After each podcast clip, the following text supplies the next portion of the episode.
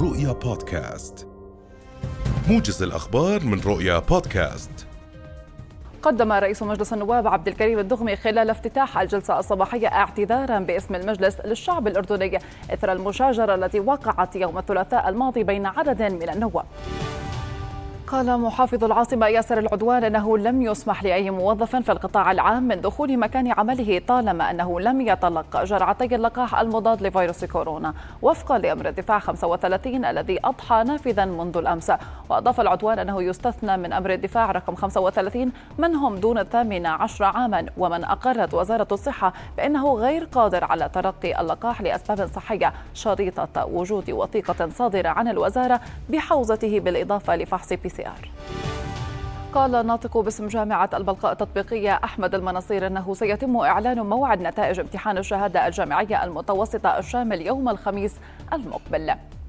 وبلغ عدد الطلبة الذين اشتركوا في هذه الدورة ثمانية آلاف وستمئة وأربعة عشر طالبا وطالبة من تسعة وأربعين كلية جامعية وجامعية متوسطة وفق مئة وأربعين برنامجا دراسيا، منها واحد وثمانين برنامجا على أو برنامجا على الخطط الجديدة وتسعة وخمسين برنامجا وفق الخطط القديمة.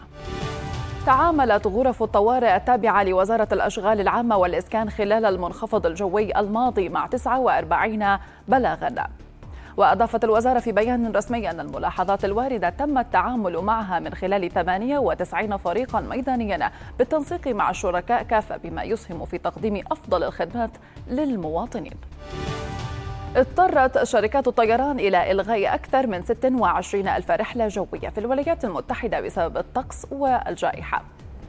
وبلغ عدد الرحلات الجوية التي ألغيت في الولايات المتحدة ستة وعشرين ألفاً وستين رحلة، أي أكثر من نصف الرحلات الجوية التي ألغيت على مستوى العالم والتي بلغ عددها أربعة آلاف وستمئة وسبعة عشر رحلة. إضافة إلى ذلك تم إرجاء أربعة آلاف وسبعمئة وثمانية وتسعين رحلة جوية من وإلى الولايات المتحدة السبت من إجمالي تسعة آلاف وأربعمئة واثنين وثلاثين رحلة جوية أرجئت في أنحاء العالم.